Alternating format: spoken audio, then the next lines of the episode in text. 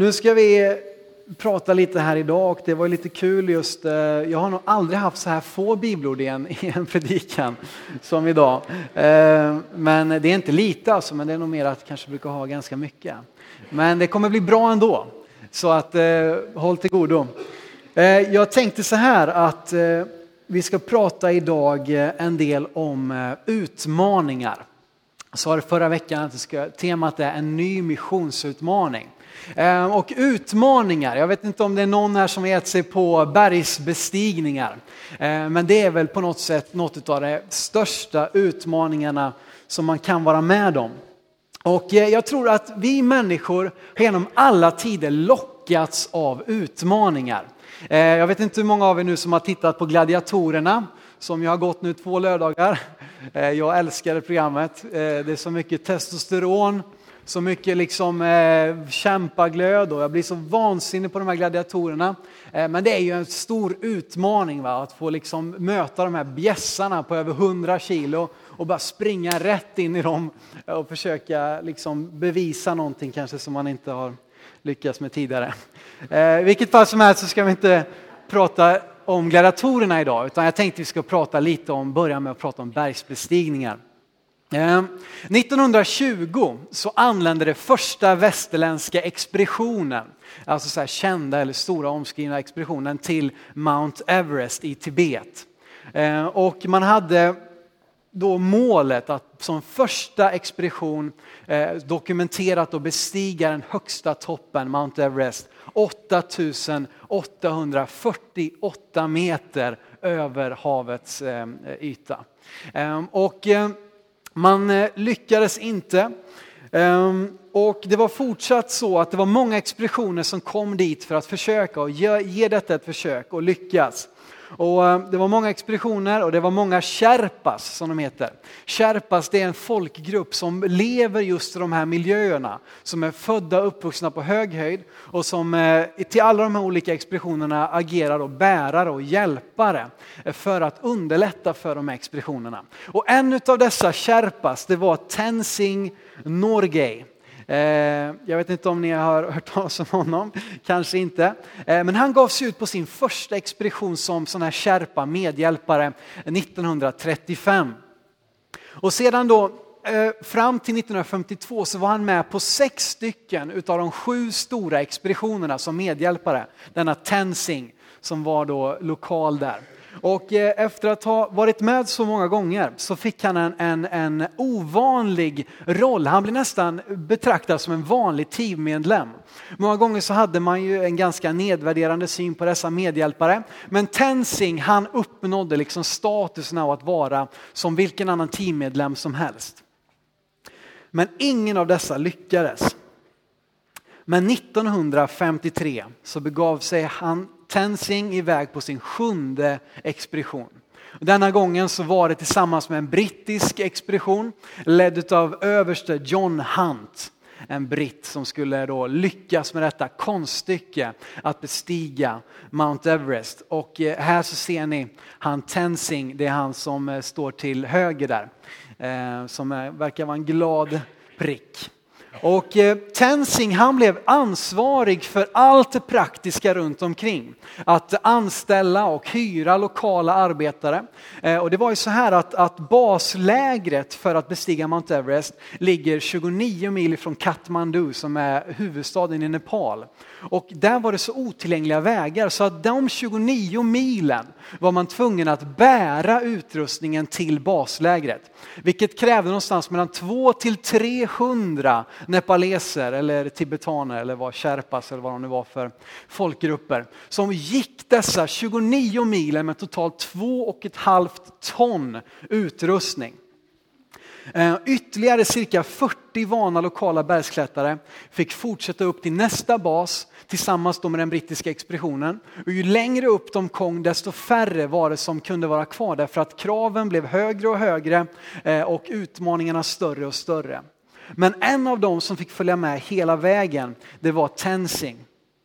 Och man var tvungen att göra sitt yttersta, alla dessa grupper var tvungna att göra sitt yttersta, inte kanske för att de själva skulle uppnå någonting, utan för att möjliggöra för nästa team. Möjliggöra för de som kommer efter. De kanske fick gå dessa 29 mil bara för att expeditionen ska få starta och några fick komma med upp på några tusen meters höjd och så vidare. Eh, men till slut så, så var de bara några få kvar. Och Tenzing han sa bland annat så här om den här expeditionen. Du kan inte bestiga ett berg som Mount Everest genom att försöka rusa framåt på egen hand eller genom att tävla med dina teammedlemmar. Du gör det långsamt och noggrant genom osjälviskt lagarbete. Och det här visste han mer än någon annan som har varit med på alla dessa expeditioner. Och nu var de så nära toppen att det var dags att göra det som ingen annan hade gjort, nämligen försök på att bestiga den, den verkliga toppen av Mount Everest. Och man skulle låta två par försöka ge sig på detta. Det första paret misslyckades Eh, och var för, för, såklart väldigt besvikna men kom tillbaka ner till, till det närmaste lägret, höghöjdslägret där det nu var dags för Tenzing Norgay och Hillary Edmund som också är med på den här bilden att ge ett försök att klättra upp på Mount Everest. Och eh, det som var häftigt som Tenzing beskriver är att det här teamet som misslyckades, de kom inte ner dit och liksom tänkte att nu ska vi minsann inte låta de här nästa par lyckas, utan de gav alla sina tips trots sin egen besvikelse på de misstag de hade gjort, de utmaningar de hade mött, de smarta vägarna de hade tagit för att underlätta för dem att lyckas med detta konststycke. De gav sig ut och den 29 maj 1953 är den här bilden tagen när eh, Tenzing Norgay står där med flaggan i topp uppe på den verkliga toppen av Mount Everest. Det är kanske själva symbolen av utmaningar. Och utmaningar, det är någonting som vi alla möter på.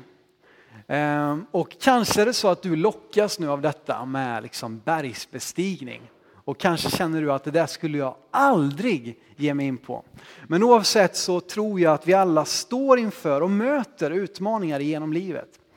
Och eh, då skulle jag vilja säga någonting här att jag vet inte om ni känner igen den här mannen, lite hotfull kanske. Eh, men det här är ju då Agent 007, James Bond.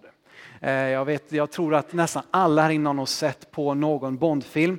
Det har gjorts ett antal, det här är den senaste Bond, eh, Bond-killen Daniel Craig Eh, som är en av mina favoriter måste jag erkänna.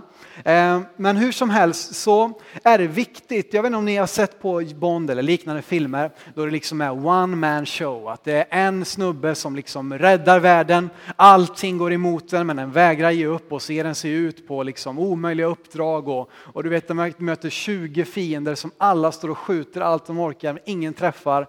Däremot stjärnan, va, han träffar alla skott, de träffar direkt. Och sådär. Jag, ni tittar ju säkert inte på sådana här filmer och, och jag ska väl inte göra det heller men Eh, bara för att eh, måla upp en, eh, en hypotes här då av hur det kan se ut i de här typerna av filmerna som jag bara har läst om och studerat, inte själv sett. Eh, men det kan vara lätt att ha med sig den här attityden in i kyrkan eller in i Guds rike. Ja, nu ska minsann jag, jag vet att när jag gick i nian eller åttan där någonstans och jag verkligen fick möta Gud och bli andedöpt, då tänkte jag, jag hoppar av skolan och så bara flyger ner någonstans eh, till Afrika eller till eh, någon liksom, ö ute i Stilla havet och så blir jag missionär där. Men vi kan ju inte vänta liksom. Det här är ju brinnande allvar här, nu måste vi ut liksom. Vi kan inte hålla på och gå i skola och sådana här onödiga grejer som bara tar massa tid.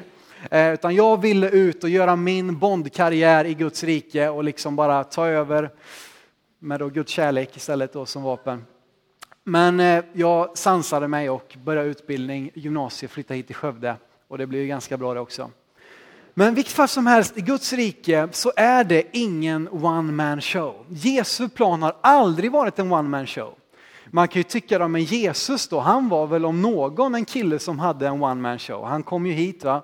och det var liksom han som skulle fixa dealen. Det var han som var huvudpersonen genom hela bibeln. Men när man tittar lite närmare på Jesu liv så ser vi att han hela tiden använder människor och även Gud genom historien Gud fader, genom hela historien så väljer Gud att använda sig av människor trots vår svaghet. Och eh, Jesus då som ju kom hit och som gick runt på jorden, eh, gick runt i Israel och eh, botade sjuka, predikade. Han hade en större plan. Vi kan läsa om det i Lukas kapitel 9, de första sex verserna där. Och har du din bibel får du hemskt gärna följa med där och vi kommer också kunna läsa tillsammans på skärmen här. Och i Lukas 9 från vers 1 till 6 står det så här. Jesus kallade till sig de tolv och gav dem makt över alla onda andar och kraft att bota sjukdomar. Och han sände ut dem att predika Guds rike och bota sjuka. Han sa till dem, ta ingenting med dig på vägen, varken stav eller lädersäck, varken bröd eller pengar, inte heller två livklädnader. När ni kommer in i ett hus så stanna där tills ni drar vidare. Men om man inte tar emot er, lämna då den staden och skaka dammet av era fötter, det ska vittna mot dem.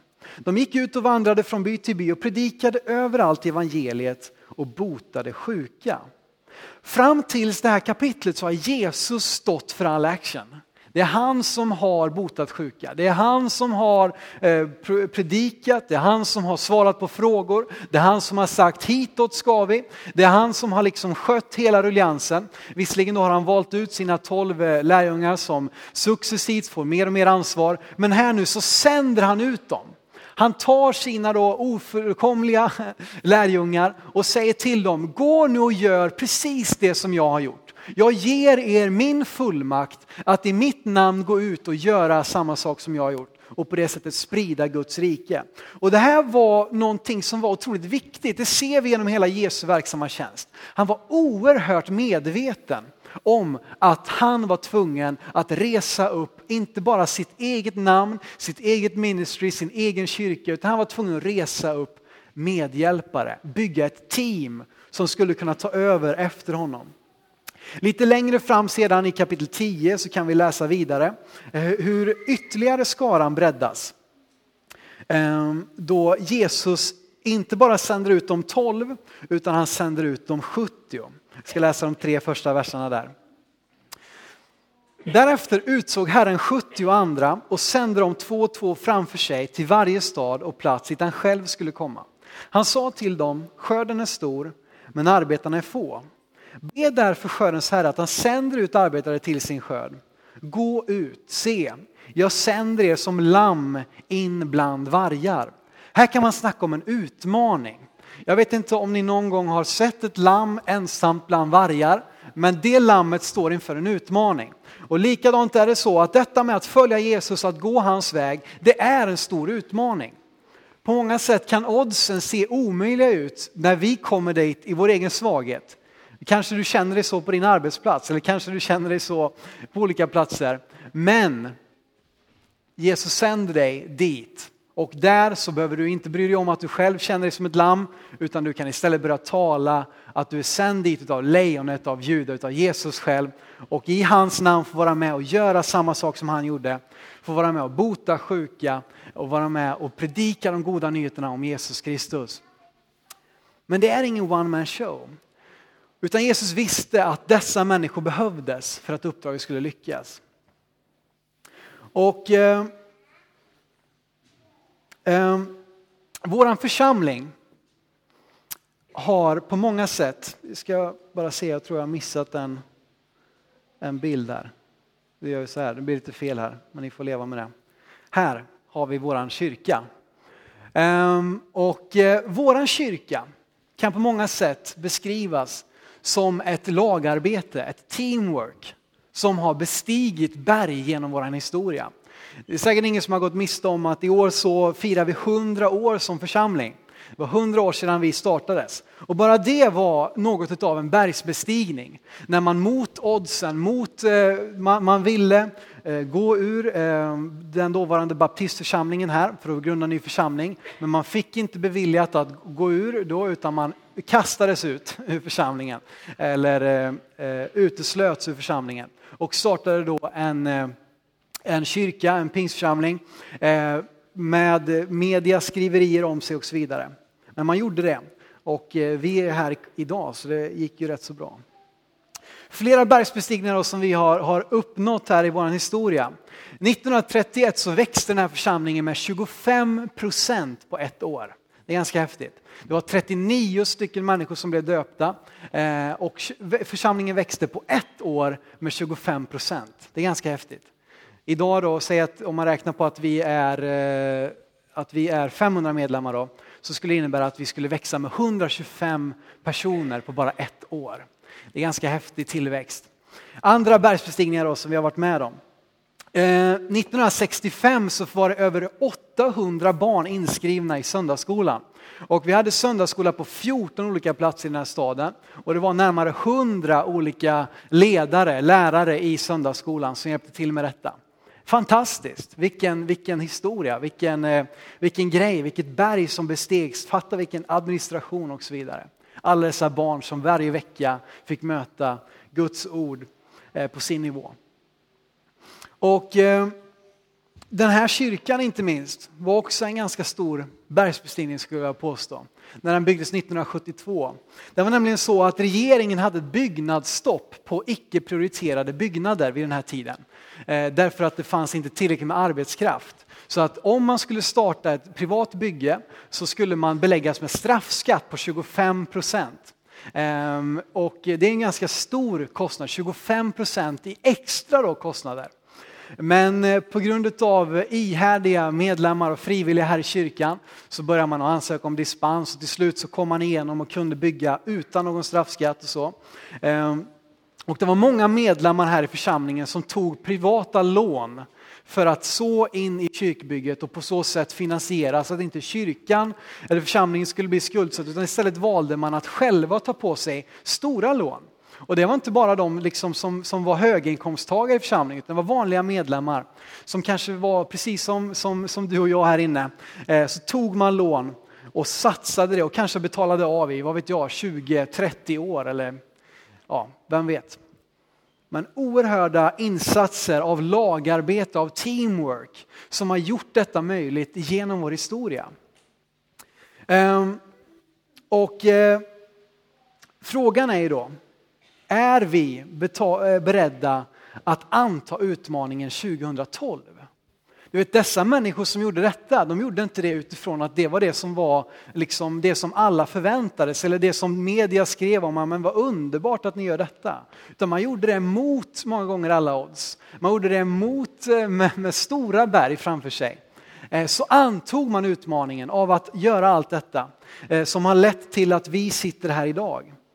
Frågan jag ställer mig, vågar vi anta utmaningen 2012? Vågar vi offra vår egna ekonomi kanske?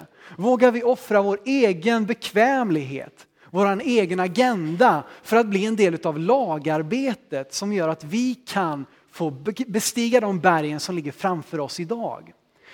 För att eh, ska vi vara helt ärliga så är det faktiskt så att idag så är um, Eh, är Sverige ett missionsland? Eh, jag skulle vilja påstå det.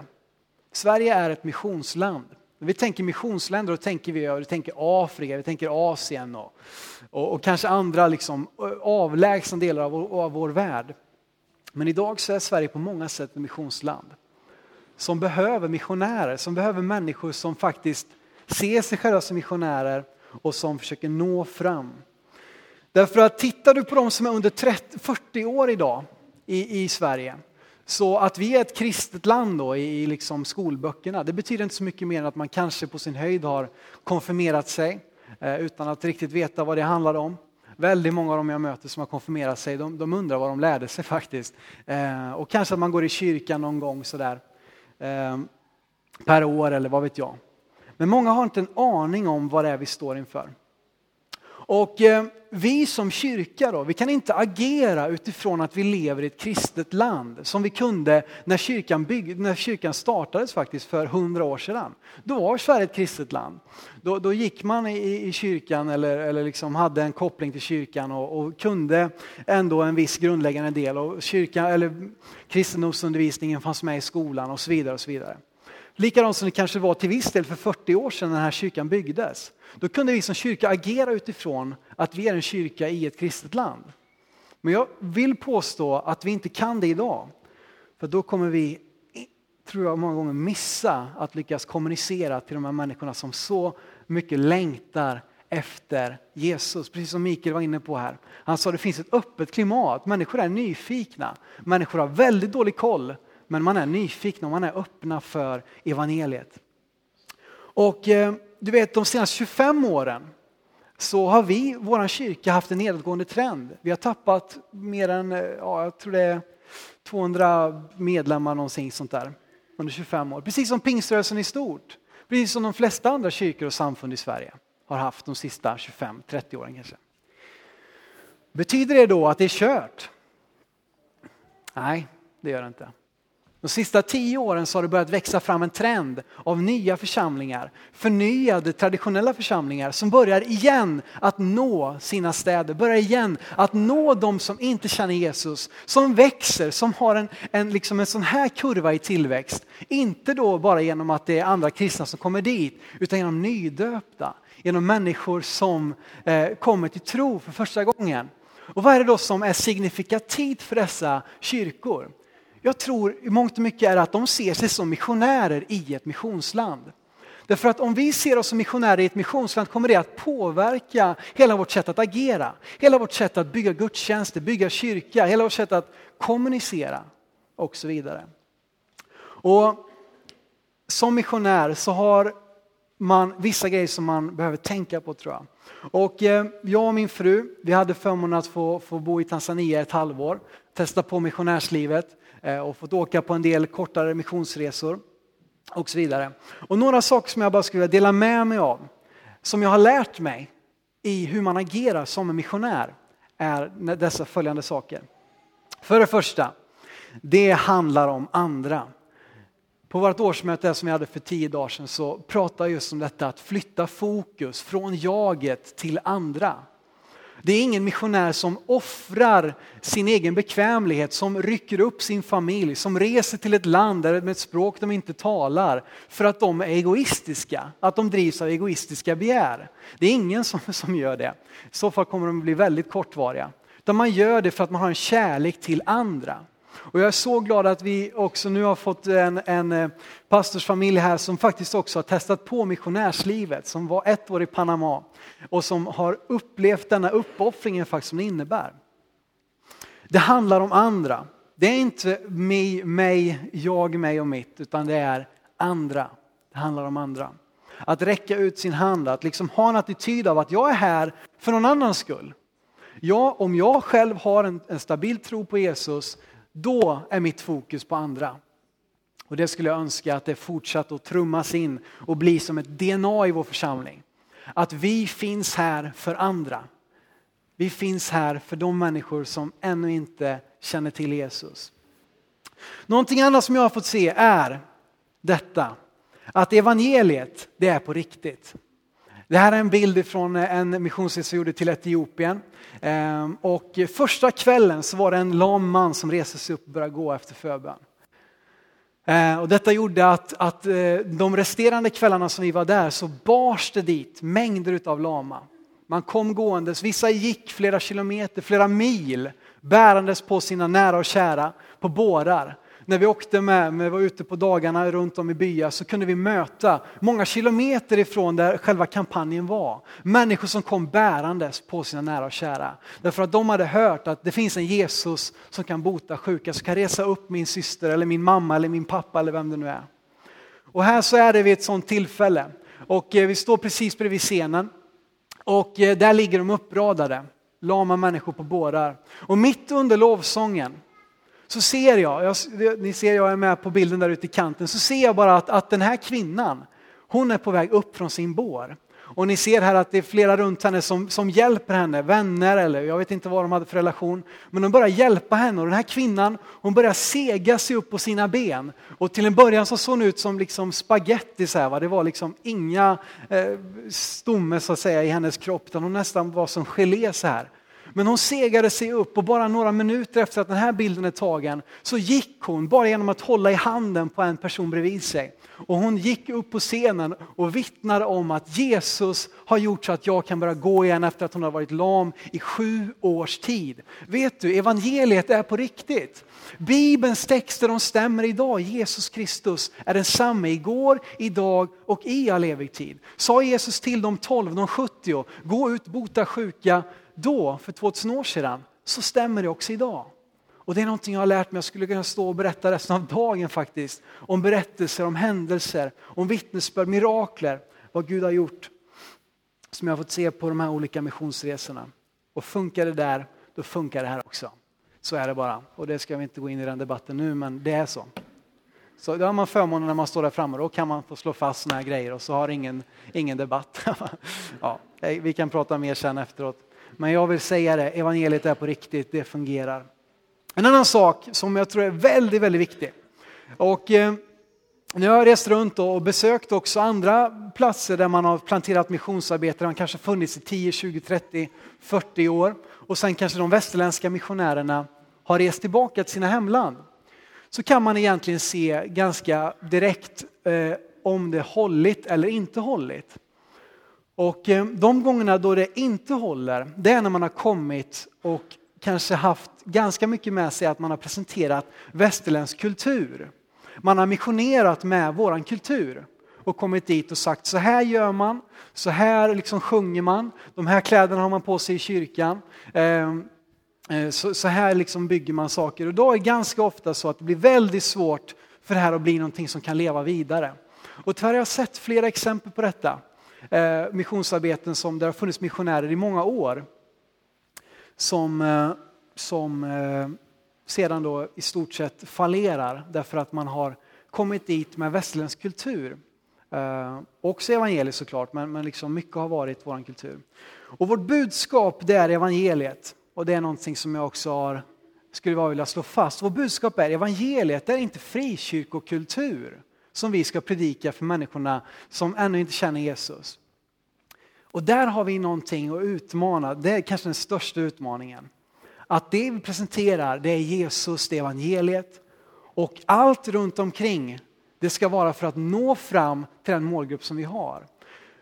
Och precis då som man har sett kanske lite dåliga exempel så har jag också sett bra exempel. När man har låtit människorna behålla sina kläder, behålla sina, sitt sätt att, att sjunga på, sitt sätt att dansa på, sitt, sin mat som de äter och så vidare. Och så har man satt in Jesus i den kontexten och vet du vad? Jesus han funkar precis lika bra i en afrikansk by i Etiopien som man gör i Skövde i Sverige idag eller som man gör i, i Indien eller som man gör i, i liksom Irak och Syrien, som man gör i Ryssland USA, Sydamerika. Han äter maten, vet du. Han sjunger sångerna, han dansar danserna. Vet du. Jesus funkar perfekt i alla dessa olika kontexter. Du vet, det är Jesus som har lagt ner våra olikheter i oss. Det är Jesus som har gjort, gett liksom afrikanerna de här gungande höfterna. Vet du. Det är han som har gjort det. Då kan man få göra så också i kyrkan och dansa friskt och dansa med hela hjärtat för att vårt budskap det är evangeliet och inte västerländsk kultur eller frikyrkokultur. Här har vi någonting att lära oss tror jag. Stor utmaning, men jag tror att vi kan klara det. Nu kommer ett bibelord då. Simon du står och babblar om mycket teser och mycket grejer du slänger ur dig.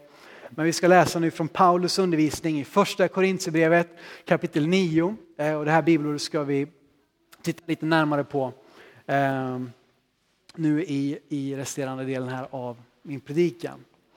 Första Korinthierbrevet 9, vers 19-23. står det så här. Paulus skriver, eftersom jag är fri och oberoende av alla har jag gjort mig till allas tjänare för att vinna desto fler.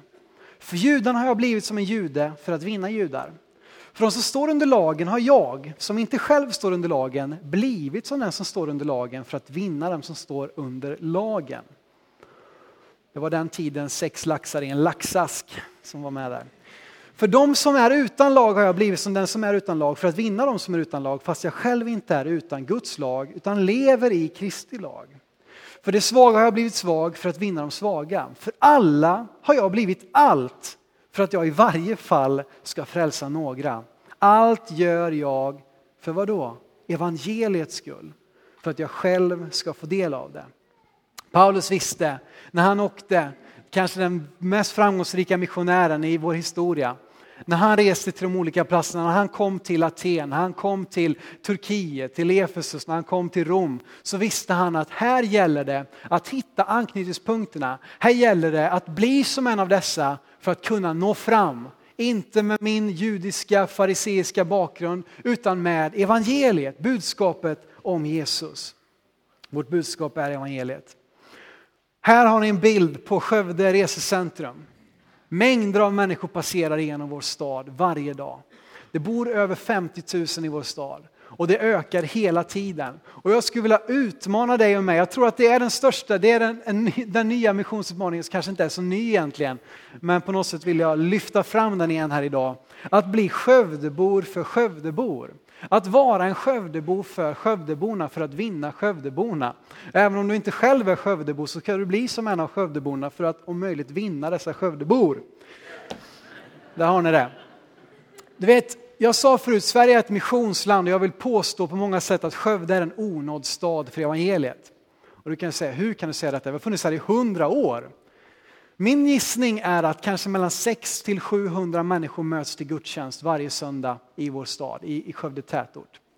Eh, det är min gissning. Det kan vara helt galet. Inte riktigt men nästan.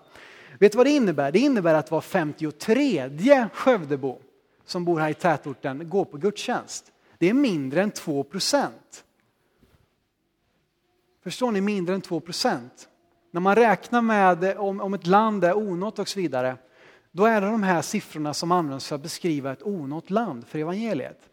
Eh, och självklart är det så att det är inte bara det som händer i, i gudstjänsterna och självklart är det så att det är hjärtats tro och det händer mer än vad vi vet och, och du vet allt det där och det finns det tredje med det fjärde och så vidare. Men faktum är det att till gudstjänst så kanske runt 2% av vår stad möts varje söndag.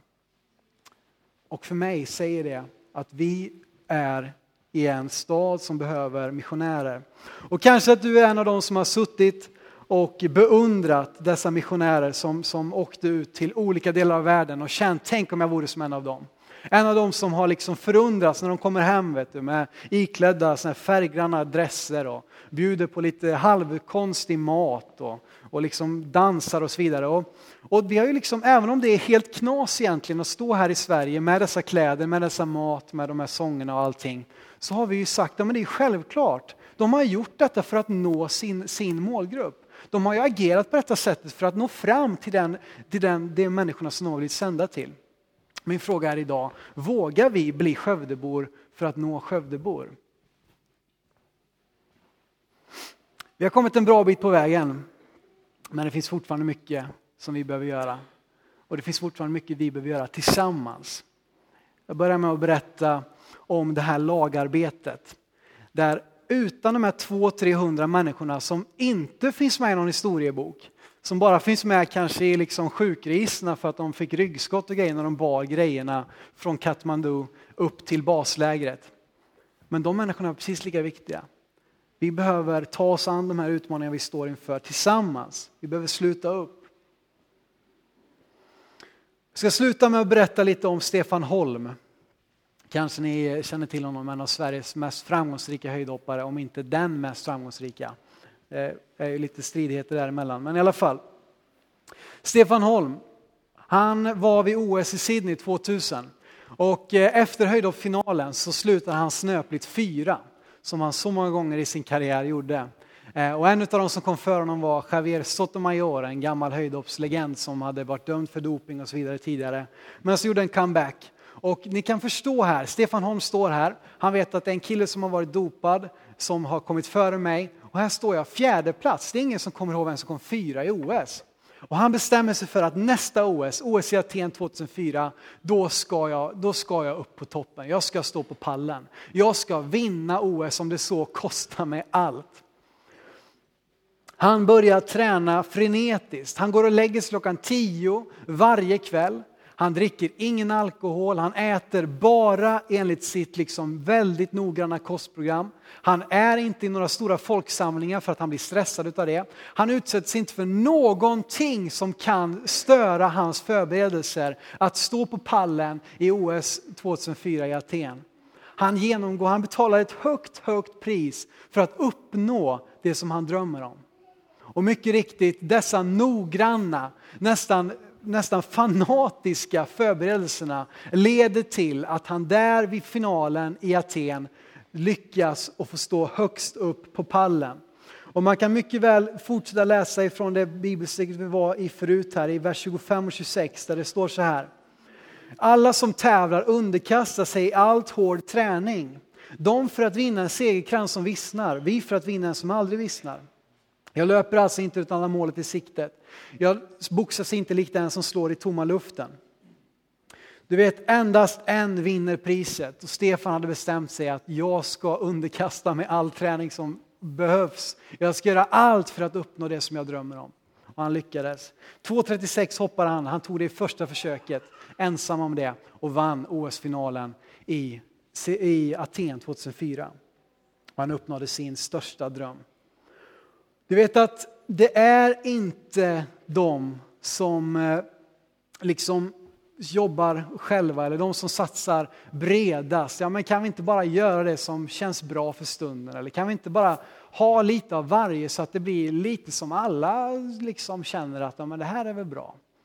Vet, jag tror inte att det är de personerna eller de sammanhangen som når störst resultat. Jag håller på att läsa nu en biografi av Steve Jobs som grundade Apple en fan, också en ytterligare fanatiker. Jag vet inte om det är bra att jag håller på att läsa om alla dessa människor, men han var så målmedveten. Han gav allt för att vinna priset, för att uppnå det som han drömde om. Så här står det, första Korinthierbrevet 9.24.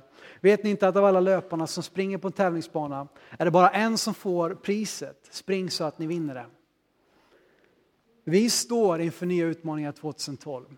En ny missionsutmaning. Jag tror att mycket av berget som vi ska bestiga är att på allvar våga bli Skövdebo för Skövdeborna. Vågar vi anta det? Vågar vi ge upp vår egen agenda? Vågar vi ta vår egen ekonomi och vår egen tid för att nå fram? Är budskapet, är uppdraget så viktigt att vi är beredda att göra detta?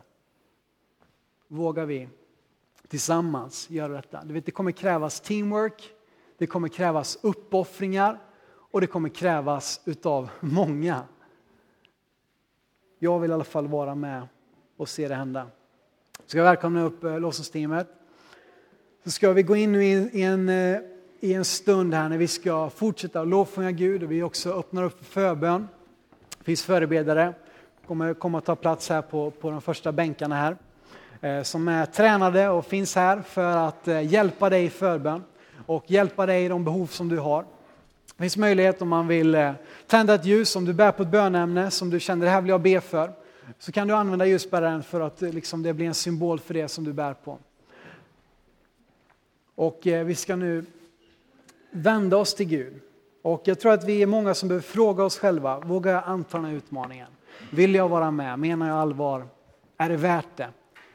Mitt svar på de frågorna är ja, jag vill vara med. Och jag vill också säga det till dig som är här och kanske ännu inte känner Jesus och som eh, vill ta emot honom också, att det finns möjlighet för dig att göra det här idag. Och då vill jag uppmuntra dig att ta kontakt med någon av våra förebedjare så vill de hjälpa dig in i livet tillsammans med Jesus. Vi gör så att vi reser oss upp tillsammans så ska vi be tillsammans så ska vi lovsjunga Gud från våra hjärtan och ta den här stunden i vår gudstjänst och söka honom. Det är det viktigaste vi kan göra. Att söka Gud i bön, i sång, med våra hjärtan i hans ord. Ehm, så vi ber tillsammans för den här slutet på gudstjänst och ta de här tillfällena nu att söka honom på det sätt som, som du önskar. Ehm, och ehm, så har vi en stund inför hans ansikte.